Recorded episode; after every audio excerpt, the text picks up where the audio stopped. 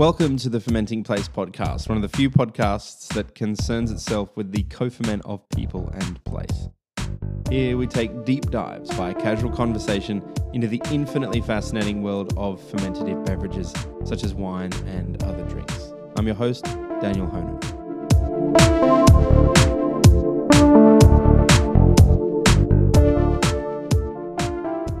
Have a bit of an interesting episode for you. It's an in-between episode, I think they used to call them on podcasts back in the day.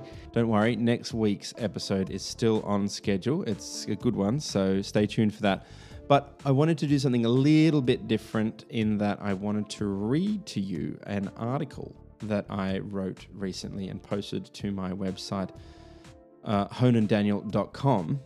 The article came about um, after, well, years really, uh, thinking on this notion of sustainability, talking to growers, talking to marketers, talking to anyone that really wanted to um, foist their product um, and say that it was sustainable. I used to write a weekly uh, blog uh, called The Wine Idealist, and I would talk to farmers, growers, uh, viticulturists, vignerons, winemakers, so on and so forth, which were purportedly um, either natural, organic, or biodynamic. And then this led to me wanting to do an honours thesis on the subject so that I could devote a little bit more time and dive a little bit deeper into this uh, question of sustainability, this question of attachments to place, which is kind of where the podcast stems from, also. But I could never quite link the two. It wasn't really until I started to understand what money was that I started to comprehend why notions of sustainability kept being co opted, diluted, and debased.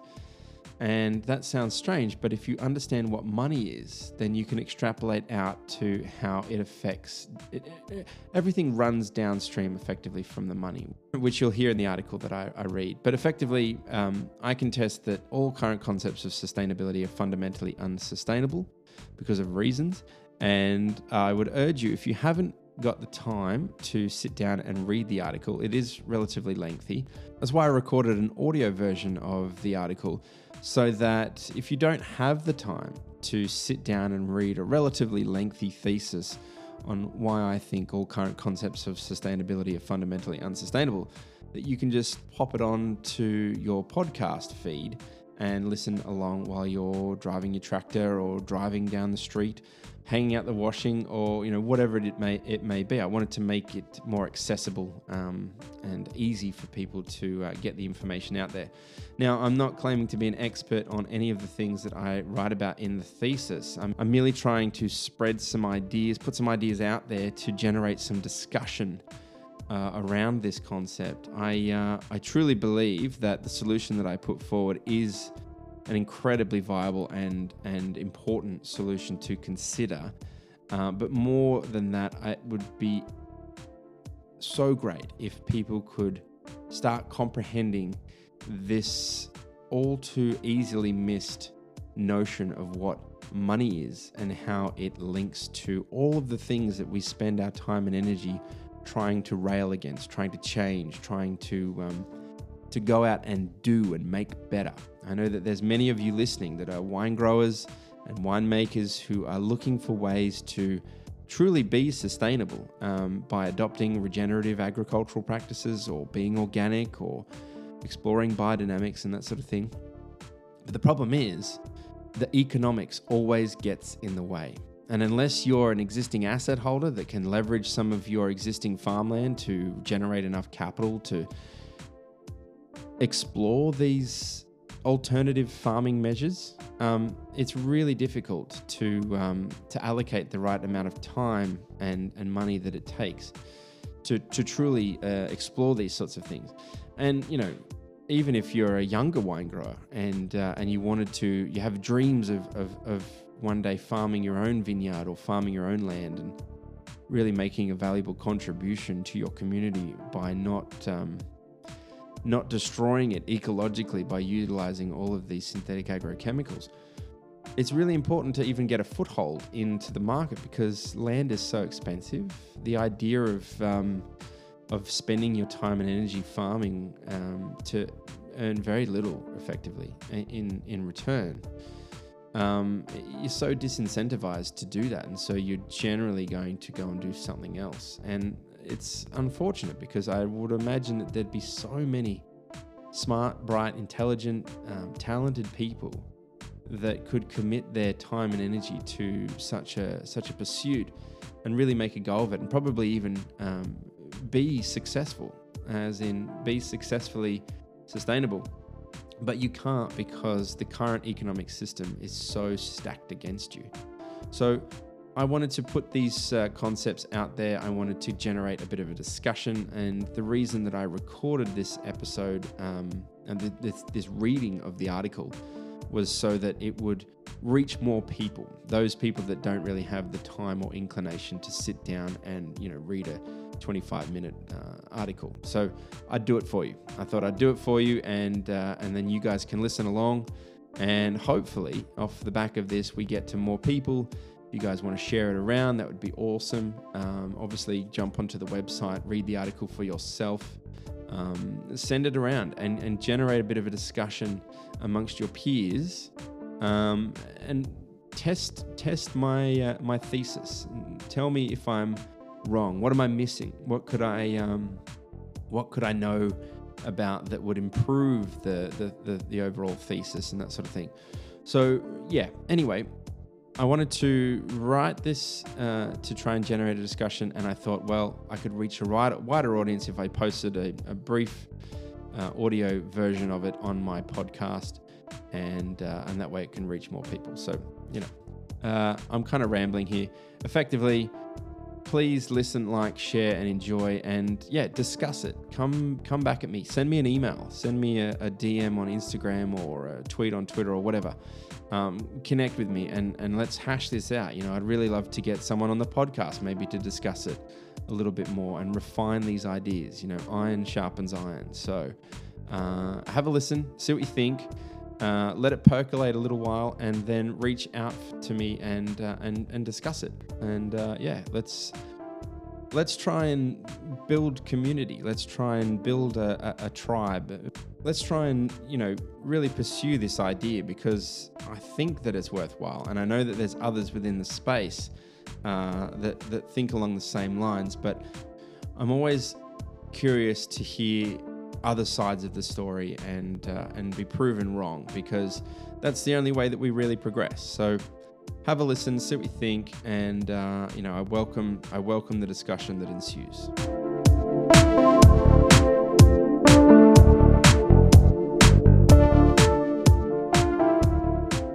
The grapes of wrath grow heavy. Why contemporary notions of sustainability are unsustainable by Daniel J. Honan. The first rule of sustainability is to align with natural forces, or at least not try to defy them. Paul Hawken. Whenever a word loses its meaning, a marketer gets their wings. Sustainability may be the most misused word in the English language. It is a word that many modern day agriculturalists, primary producers, and their various representative groups, organizations, and associations, especially within the world of wine, love to use. The majority of people that use the word sustainable don't understand what the word means. Often, the word sustainable is used by producers and, more often than them, marketers who think that by using the term, it enables them to morally differentiate their product by giving them a quick and instant coat of greenwash. Perhaps, but it's a light coat, a superficial spray of verdant that easily washes off by even the most slightly informed line of inquiry as to what sustainable actually means. This is especially true whenever such advocates for sustainability are asked exactly how the concept of sustainability is applied in practice to the production of their specifically described sustainably labelled product.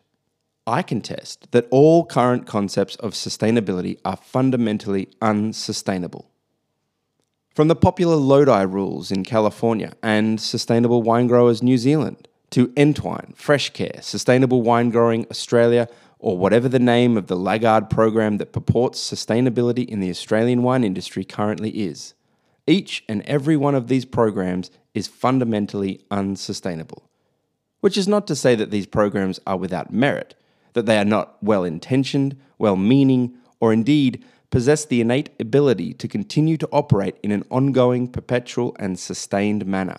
Certainly, such programs are sustainable in the same way that clocks and calendars are sustainable, or that landfill is sustainable, or how books, glassware, football teams, and even the seemingly infinite set of ideas that are applied to promote sustainability are themselves inherently sustainable, which is to say that they are continuous, ongoing, and persistent in their existence.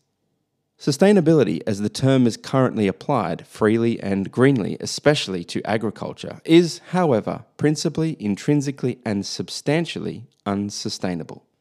Using less water, turning off your lights, your computer, your printer, even the air conditioner in your John Deere ZR210 will not make you all of a sudden sustainable. The problem isn't switching off or using less energy per se, an impossible proposition anyway, see Jevons' paradox, and as already mentioned, it has nothing to do with the existence of a certain certification program that one may or may not be a member of. Moreover, it isn't your acknowledgement or misunderstanding of a particular muddied definition of sustainability either. Most are terrible, by the way. Importantly, and perhaps disappointingly, the problem of sustainability does not relate to your own concerted efforts around a reduction or reliance on synthetic agrochemicals used to manage your farm. In fact, it barely has anything to do at all with the particular way in which you choose to manage your land, whether that be using conventional high farming, characterized by a central focus on synthetic agrochemical inputs, organic, biodynamic, or the increasingly popular regenerative modes of farming.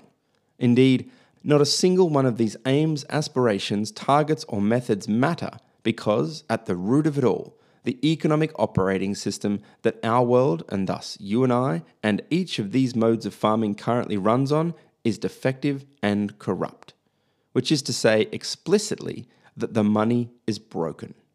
While ever the money is broken, true sustainability, as we think we understand it, is impossible to achieve. That is, it is unsustainable. Money is the cornerstone of civilization. When money is corrupt, civilizations are soon corrupted. Just as glyphosate runs downhill into the nearest watercourse, a civilization's culture runs downhill from the money.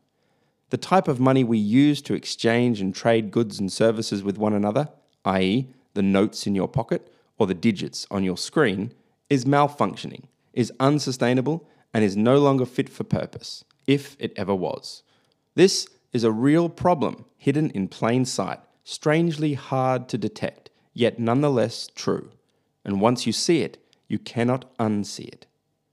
Historian Yuval Noah Harari suggests money is a psychological construct, a intersubjective reality that exists solely in people's shared imagination. This only hints at half the story. In essence, money is a system of value that connects people across space and time, allowing them to trade products, goods, and services with one another in order to acquire the things they want. Today, the world's economies run on unsustainable fiat money. Fiat is a form of currency often issued by government by authoritative sanction, decree, command, or order. This means that it and its subsequent value exists solely because someone, like a government, says that its value exists. Fiat is unsustainable money, which is endorsed by nothing tangible whatsoever not gold, not silver, not salt, not even the countless grains of sand on the beach. Fiat is a money which has a natural tendency to inflate, and any money that can have its supply cheaply and easily increased will rapidly destroy the wealth of those using it as a store of value. Take a look at the hyperinflationary events of Weimar Germany, 1918 to 1933, or of present day Venezuela for good examples of this. The pliable digital currency of our modern age is an historical anomaly. Fiat money is a drug, very similar to the synthetic fertilizers used to grow high yielding commercial crops, big, heady, and fast across great swathes of land. Drugs can be useful in the short term, but absolutely destructive if abused over the long. Fiat money is a narcotic. It is abusive and destructive, far too easy for too few to create, and thus far too easy to debase, degrade, and devalue. Fiat money favours the short term over the long term. It is money by design, which intentionally devalues and depreciates your time and energy, i.e., your work. It surreptitiously, indeed deceitfully, increases incentives concerning the prevalence of immoral and harmful actions that often result in unseen and unintended consequences. Consequences which are typically written off as negative externalities. Such unsound and unsustainable money is deeply destructive, deleterious, and damaging to the ecological environment and thus to humans and civilization more generally.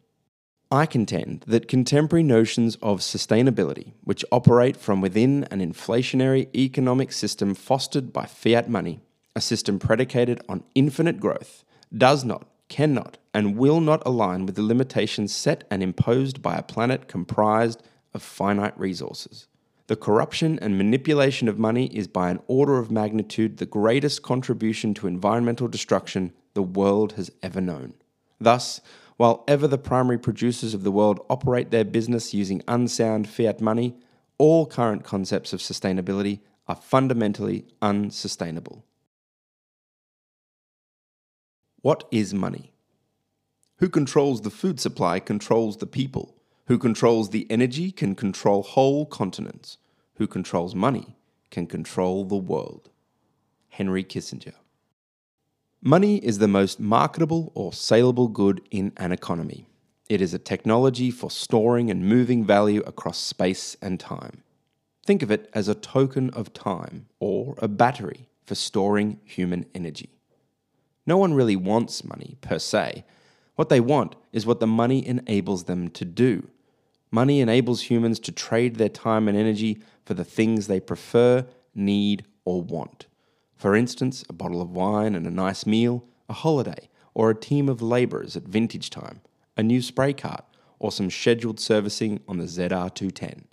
We work by trading our present time and energy for money with which we wish to spend on the things we want at some point in the future. Money is the universal medium of exchange used by individuals to trade their time and energy with one another. When you work, you expend time and energy. That time and energy is measured, represented, in the money you earn. Therefore, money is signified time and energy. People work to earn money, using it to store their value over space and time in order to trade it for the things they really need or want in the future. Ideally, the amount of money you earn correlates to the amount of value you provide to society, and arguably, farmers create the most amount of value of anyone, given that they grow the food we need in order to survive. And yet, Money has taken many forms over the years, from shells and beads to salt and cattle, and of course, silver and gold. Such monetary media was naturally selected over time because it was sufficiently scarce within a given culture in order to give it value. And, most importantly, it required a certain amount of work, time, and energy spent in order to find it, extract it, and thus earn it. Historically, sound monetary metals such as gold or silver were used as money due to their relative scarcity, fungibility, portability, durability, divisibility, soundness, resistance to counterfeiting or forgery, and their proportionally scarce distribution throughout the earth. Today, we use highly saleable government issued paper, plastic, or more frequently, digitized fiat. This is a money which is issued or printed into existence under the instruction of a government by a nation's central bank. Whenever new money is printed or issued into an economy, the correlative value of any existing money in the economy drops, as the existing supply is diluted. A simple analogy. There are 100 rookie Michael Jordan basketball cards in the world. If you discover the existence of a 101st card, then every one of the existing cards subsequently becomes less scarce and thus less valuable. This same dynamic is true with money. Every time an additional dollar is issued or printed into existence, the value stored in the total existing money supply gets diluted, that is, devalued, on a per unit basis. Such easy issuance of fiat money made without exchanging any value or demonstrating any meaningful proof of work to earn it is, essentially, stealing time and energy from the people who do. Today's modern fiat money is absolutely abundant and requires very little effort to create it, issue it, and indeed use it. Just like every other instance of fiat money in history, today's fiat money is an unsound money that is innately inflationary, completely corruptible, and over time, as Voltaire is said to have put it, will tend to its intrinsic value of zero. Inflation. Inflation is when you pay $15 for the $10 haircut you used to get for $5 when you had hair. Sam Ewing. Inflation is defined as an increase in the quantity of money in circulation in a given economy. Many, however, typically think of inflation as the tendency for all prices and wages to rise over time. Most first world governments have monetary policies that aim at an official inflation target set between 2 and 3% annually. In simple terms, this means that your money is going to be worth somewhere between 2 and 3% less every year officially. Conversely, unless you get a raise that aligns with inflation, you will need to work somewhere between 2 and 3% harder every year just to maintain purchasing power. In 1980s Australia, a $4.20 per hour minimum wage had the same purchasing power that an $18.90 per hour job does today. A movie ticket that cost $7 in 1984 costs more than $20 today. A litre of petrol in Australia in 1982 was 59 cents. Today, that same litre of petrol is $1.48. People often wonder why it is increasingly hard to keep up with the cost of living. Inflation is why. Because inflation makes your money, your time, and energy worth less over time. You may be familiar with the term quantitative easing, QE which refers to a form of unconventional monetary policy whereby a central bank purchases government bonds or other financial assets in order to inject money into the economy to try to expand economic activity. QE is an obfuscating phrase that really means money printing, which is akin to counterfeiting. As demonstrated by the basketball card analogy, inflating the money supply via QE makes money less scarce, which in turn makes money worth less over time. The ability of governments and central banks to consort to conduct QE, that is, to effortlessly print more money into existence out of thin air without any restraint, aggregate friction, or proof of work whatsoever, is an immoral action that dilutes people's purchasing power while favouring existing asset holders and anyone closest to the money printer. See Cantillon effect. It also, unintentionally or otherwise, generates bad incentives that can cause harmful outcomes for both people and the environment.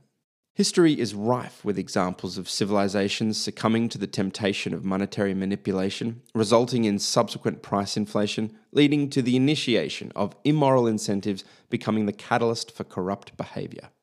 Behavior which ultimately eventuated in utterly unsustainable, even horrifyingly destructive outcomes. Virtually all fiat currencies throughout history have had their values completely destroyed by inflation from the coin clipping in ancient Rome, the rai stones in Micronesia, whose corrupted currencies preceded the collapse of both their respective civilizations, the aggry beads of West Africa, which preceded the North American slave trade, to hyperinflation in Weimar Germany, which preceded World War II. It is far too tempting for the all too few who have direct access to the powers of the money printer not to use it for their own advantage. Today, we trade goods and services using modern variants of fiat money, with its countless imprints of famous people, native animals, and national myths. Modern fiat money is issued into existence by a nation's central bank with the all too simple stroke of a computer keyboard. It is this ease of action that effortlessly inflates the money supply and makes the money you work to earn become worth less and less over time. Consider the following parable based on an explication by Gary North in his book Honest Money of the hypothetical winemaker working within an unsound inflationary monetary system. One day, a winemaker wakes up to news of recent QE measures undertaken by her government. Overnight, government policy doubled the money supply by decreeing the printing of billions, if not trillions, of dollars to save the economy. The winemaker is now faced with three options. 1. Continues selling her wine for $40 with the knowledge that the value of the dollar has just dropped by 50% thanks to a doubling of the money supply. 2. Add water and dilute the wine, or use cheaper inputs to reduce production costs, thus reducing the overall quality of her wine, but enabling her to continue selling it for $40. 3. Double the selling price of her wine to $80 in order to get the same value she was earning yesterday, which is now denominated in the recently devalued dollars of today. If our winemaker chooses the first option, she will incur a 50% loss. If she chooses option 2 and decides to water down her wine, she will defraud her customers by selling them an inferior product. If she chooses to double the price of her wine to maintain quality and profitability, she runs the risk of losing customers to other, less honest competitors who are willing to compromise on quality. Since diluting the wine or using cheaper inputs is more difficult to detect for most wine drinkers and offers immediate financial gain, many winemakers like her encounter strong and frequently involuntary incentives to take the path of least resistance. In this instance, then, the government's arguably well intentioned money printing policy has actually incentivized our winemaker to defraud her customers in order for her just to keep up with inflation.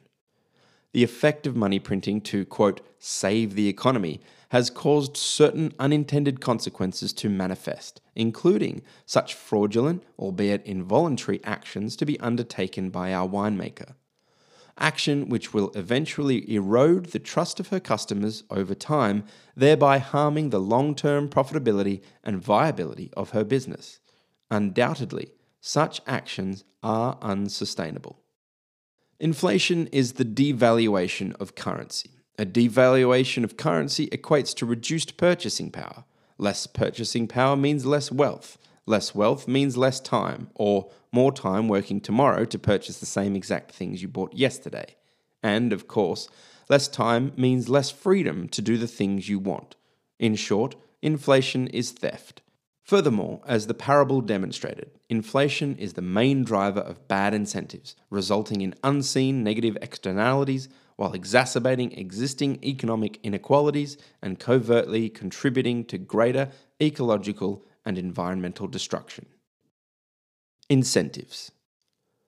When we change the way we grow our food, we change our food, we change society, we change our values.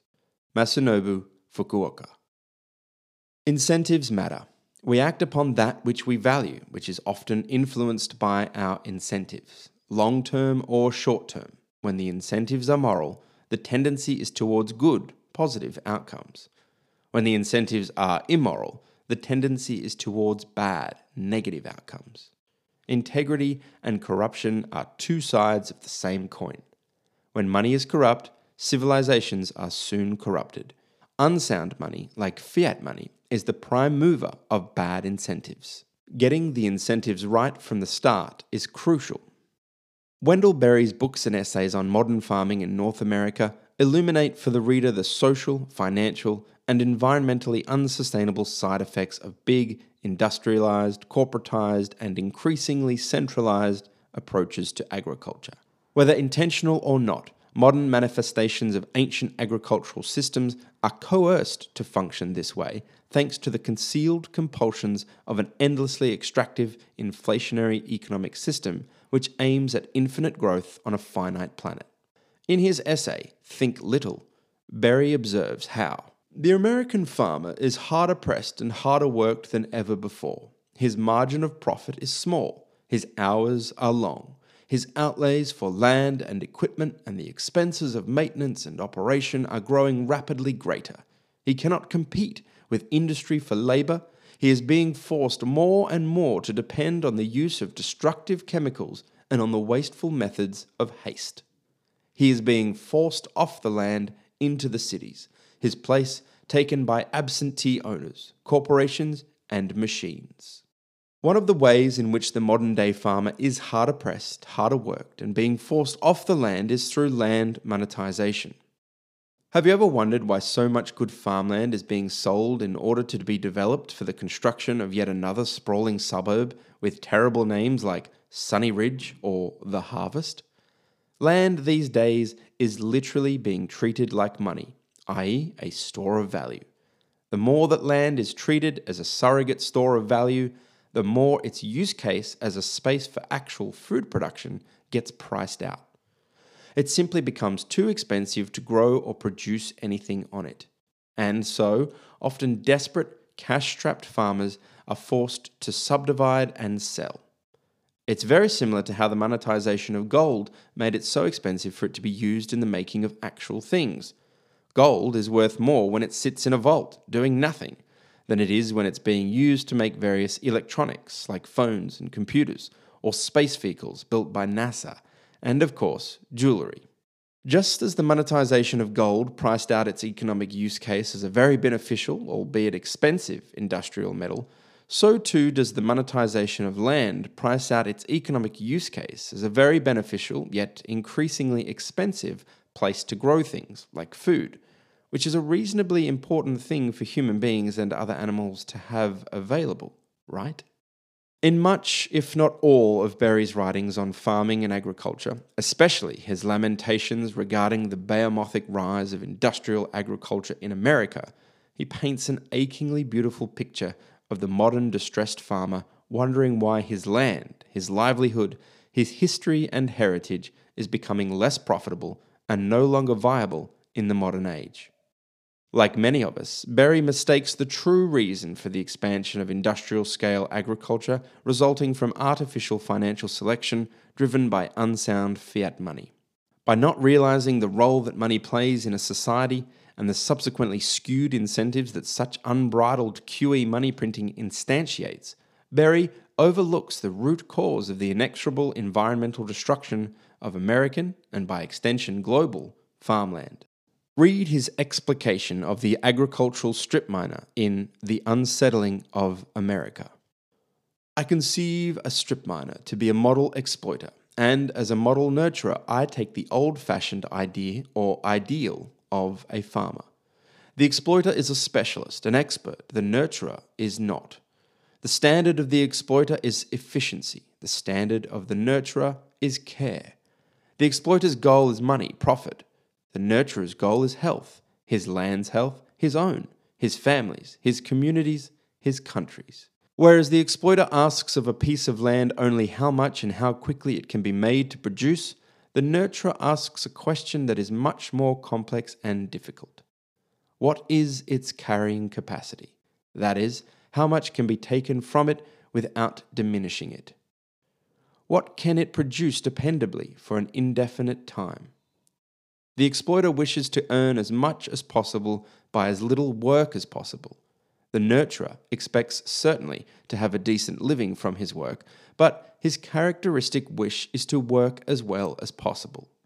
The competence of the exploiter is in organization, that of the nurturer is in order, a human order, that is, that accommodates itself both to other order and to mystery.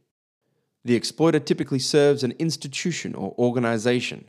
The nurturer serves land, household, community, place.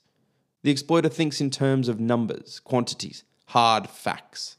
The nurturer in terms of character, condition, quality, kind. What could possibly cause Berry's exploiter to emphasize maximum extraction for short term profit over the long term productive sustainability and ultimate health of his land, his environment, and by extension, himself, his family, and his community, which is to say, his place? Money the cornerstone of human civilization, which coincidentally was instigated by the agricultural revolution itself. The prevalence of Berry's agricultural exploiter throughout our modern society is a direct consequence of bad money. Easily issued, unbacked, unsound, inflationary fiat money, initiating unintended consequences, often fueling bad outcomes. It is fiat money which incentivizes a tendency towards centralized and industrialized modes of agriculture. Such agriculture has more to do with achieving profitable economies of scale than it does with growing high quality, nutritious food. Such agriculture requires enormous tracts of land to be cleared for broadacre farming, which destroys native habitat and disrupts natural ecosystems even before a single seed has been sown. Fiat money artificially selects for a vast monoculture of non native species of plants and animals to be intensively farmed, strip mined for maximum short term profit. This type of farming rapidly depletes, if not destroys, the very thing we all rely on to grow healthy, high quality, and nutritious food the soil. Fiat money devastates soil fertility by encouraging ideas like the balance sheet theory of farming, which is the prevailing notion that soil health can easily be restored by fertilizing it only with the synthesized mineral nutrients of nitrogen, phosphorus, and potassium, NPK for short, and that such large scale farms are more productive when the liberal use of carcinogenic glyphosate and other inorganic agrochemical pesticides, fungicides, fertilizers, veterinary antibiotics, and other supplementary medications are applied. Indeed, many contemporary farmers still believe that this is the only way to farm productively and profitably. This modern mode of thinking can be traced back to US Secretary of Agriculture Earl Butz, who told America's farmers in 1973 to quote, get big or get out, by planting commodity crops such as soy and corn, quote, from fence row to fence row. Coincidentally, our modern fiat money experiment got its start right around this time thanks to the Nixon shock, which involved the US going off the gold standard completely and ending the Bretton Woods international monetary system in 1971. Take a look at what happened in 1971 after Nixon did this. If you go to the website and read the article, you'll find the link to a website, WTF happened in 1971. I suggest clicking that link and checking that website out. It's quite incredible. Bad money, unsound money, fiat money, driving bad incentives and delivering bad outcomes. Remember, a civilization's culture runs downhill from the money. Despite mistaking the roots for the leaves, Berry's writing provides the reader, one who now comprehends the negative effects of inflation derived from an unsound money, with a valuable insight into the life of the well intentioned, hard working farmer. A farmer who, despite his best efforts, is beset on all sides with increasingly dwindling profits and so is compelled to gradually shift away over time from being a sustainable nurturer of a given landscape, conscious of its carrying capacity, towards becoming an unsustainable exploiter of the environment, whether consciously or unconsciously, intentionally, voluntarily, or not, simply so that he may continue to farm the land as profitably as possible in order to feed himself, his family, contribute to his community, and meet with the ever increasing costs of living and working that our day and age demands. The grapes of wrath grow heavy for the vintage. Eventually, the covert force of inflation overwhelms the farmer, or his subsequent generations, who is desperate to maintain the parity of his farm's past productive capacity with that of the freewheeling central bank money printer liberally going burr and rapidly monetizing the land right out from under him. To reiterate, QE or central bank money printing unconsciously incentivizes a race to the bottom by biasing the motivations of the farmer and the winemaker, who, desperate for profit over a long enough time frame, is compelled to seek cheaper and cheaper inputs with which to manage their farm in order to maintain and sustain their yields and remain profitable for as long and as best as they can. Some, in an effort to generate more income, may even try to invest their capital elsewhere, such as the stock market, or attempt vertical integration by building cabins or renting out their home on Airbnb. Such distractions unavoidably reduce the time that the farmer can now spend actively and productively farming, let alone thinking about ways in which to improve upon the farm for the future. Treading water gets tiring. In conclusion, inflation wreaked by unsound fiat money is irreconcilable with environmental conservation. It is for this reason why contemporary notions of sustainability, which operate from within an inflationary economic system based on fiat money, a system which is predicated on infinite growth, does not, cannot, and will not align with the limitations set and imposed by a planet comprised of finite resources. In short, fiat money is unsustainable. Bitcoin fixes this. The root problem with conventional currency is all the trust that's required to make it work. The central bank must be trusted not to debase the currency, but the history of fiat currencies is full of breaches of that trust. I've been working on a new electronic cash system that's fully peer to peer with no trusted third party. Satoshi Nakamoto. The magic internet money that is Bitcoin is more, much more than just magic internet money. Bitcoin is a scarce, decentralized digital currency without a central bank, CEO, or other single administrator. It operates as a distributed peer to peer network where users can send and receive money without the need for intermediaries. Bitcoin is the exact opposite of unsound and unsustainable fiat money. Bitcoin makes fiat obsolete and makes environmental, economic, and socially sustainable goals actually attainable.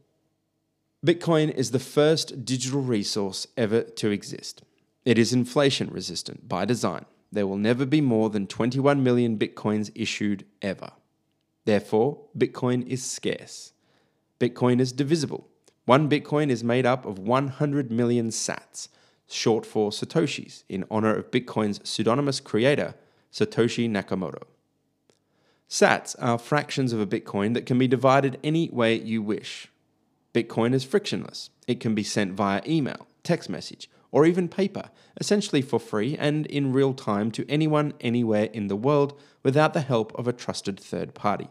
Bitcoin is verifiable. Many have tried, but Bitcoin uses high level cryptography to ensure it cannot be copied, faked, or counterfeited. Bitcoin is global. Like the internet, email, or even gold itself, Bitcoin is distributed all around the world. It is decentralized and cannot be controlled by any one person or any one country. Bitcoin is open source software, meaning it is not owned by any one person or company. Everyone is free to own it, use it, and contribute to it. Bitcoin is the newest technology to serve the function of money for the world, and the soundest money the world has ever known.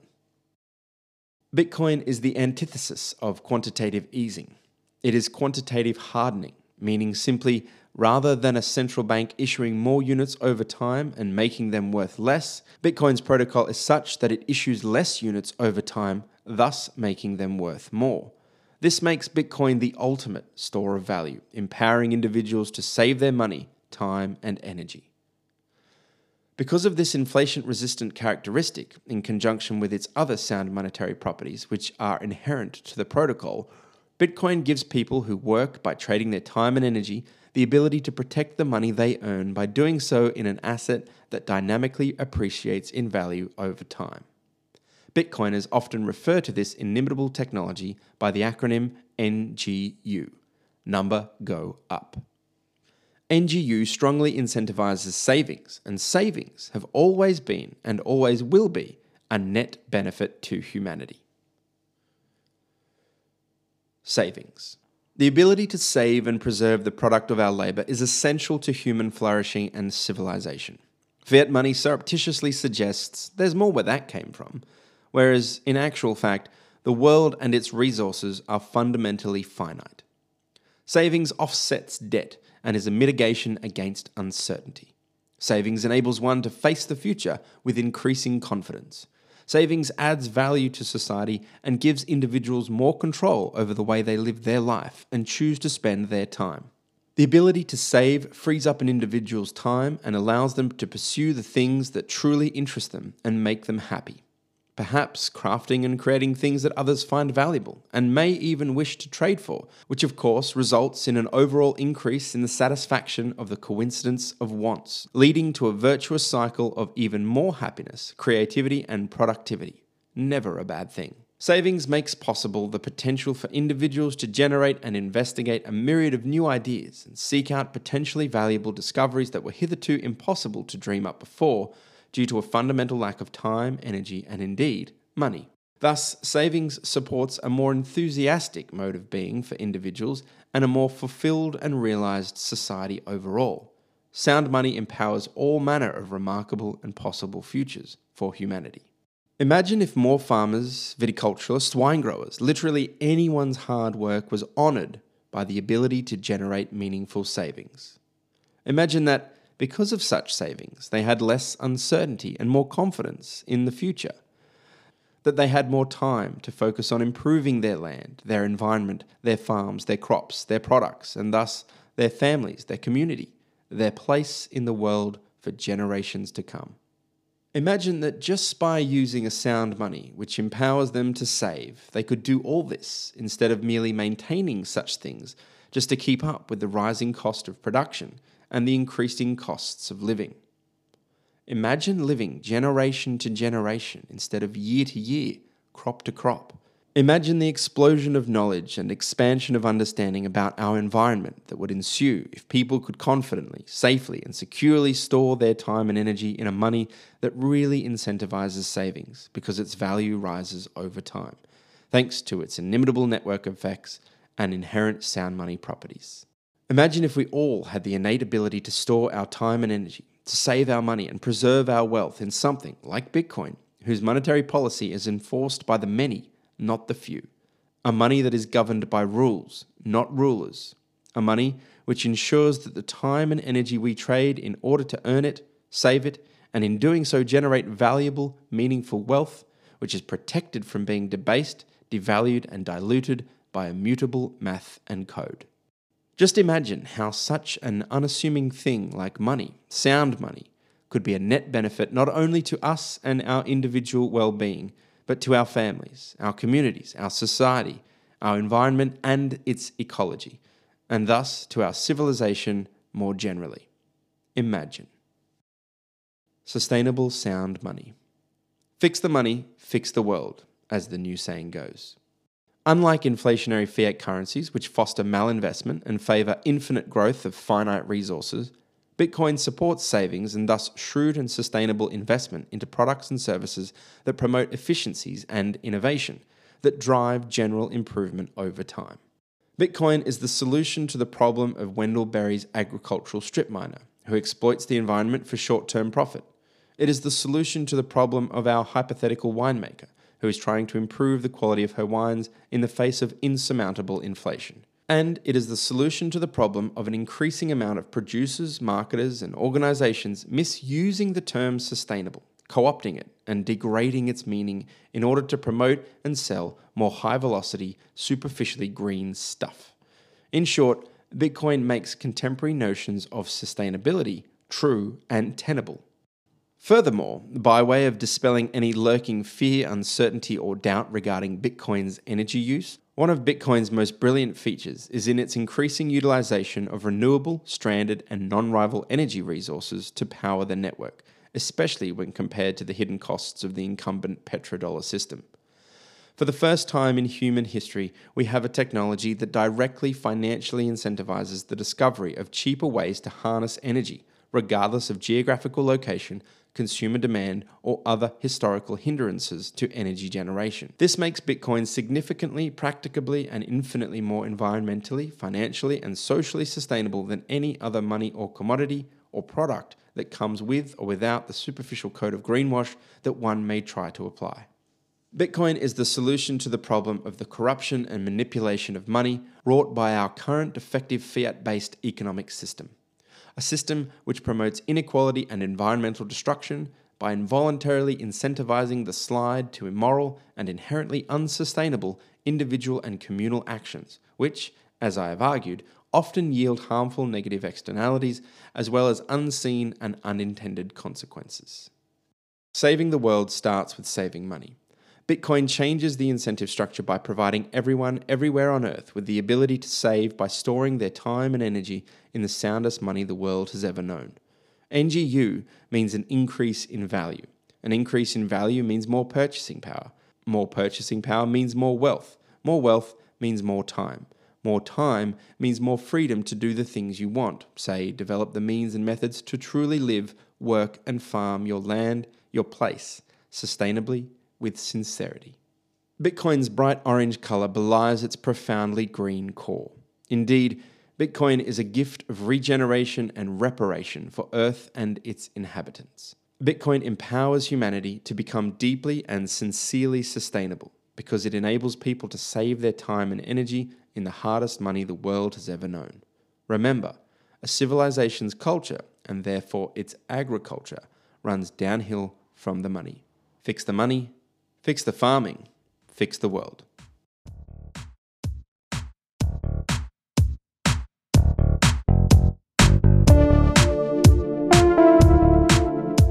Right, so uh, what did you think? it's um, yeah, it, that's my contestation, and I genuinely think that Bitcoin plays a role in uh, achieving true, sincere sustainability rather than this fiat economic system which constantly devalues our time and energy and effectively strip mines us of our value. Um, so, you know, maybe listen through it again, jump on the website, honandaniel.com. Uh, click on Unsustainable Sustainability. That's the link at the top there, and read it for yourself. You can check all the references as well out um, as well. There's an entire list of references at the bottom of the article, uh, which you can go through and do a little bit more investigation, a little bit more reading. And uh, you know, if you have any ideas, if you uh, agree with me or disagree with me, or um, think that I'm mad, well, tell me. We'll reach out and tell me, and uh, we'll either jump, get on the podcast, and we'll, we'll, we'll talk about it, or we can exchange an email or a text message or a DM on Twitter or Instagram, whatever. So, uh, thanks for listening. Thank you for your support, and uh, we'll speak to you next time on the Fermenting Place podcast. Thank you.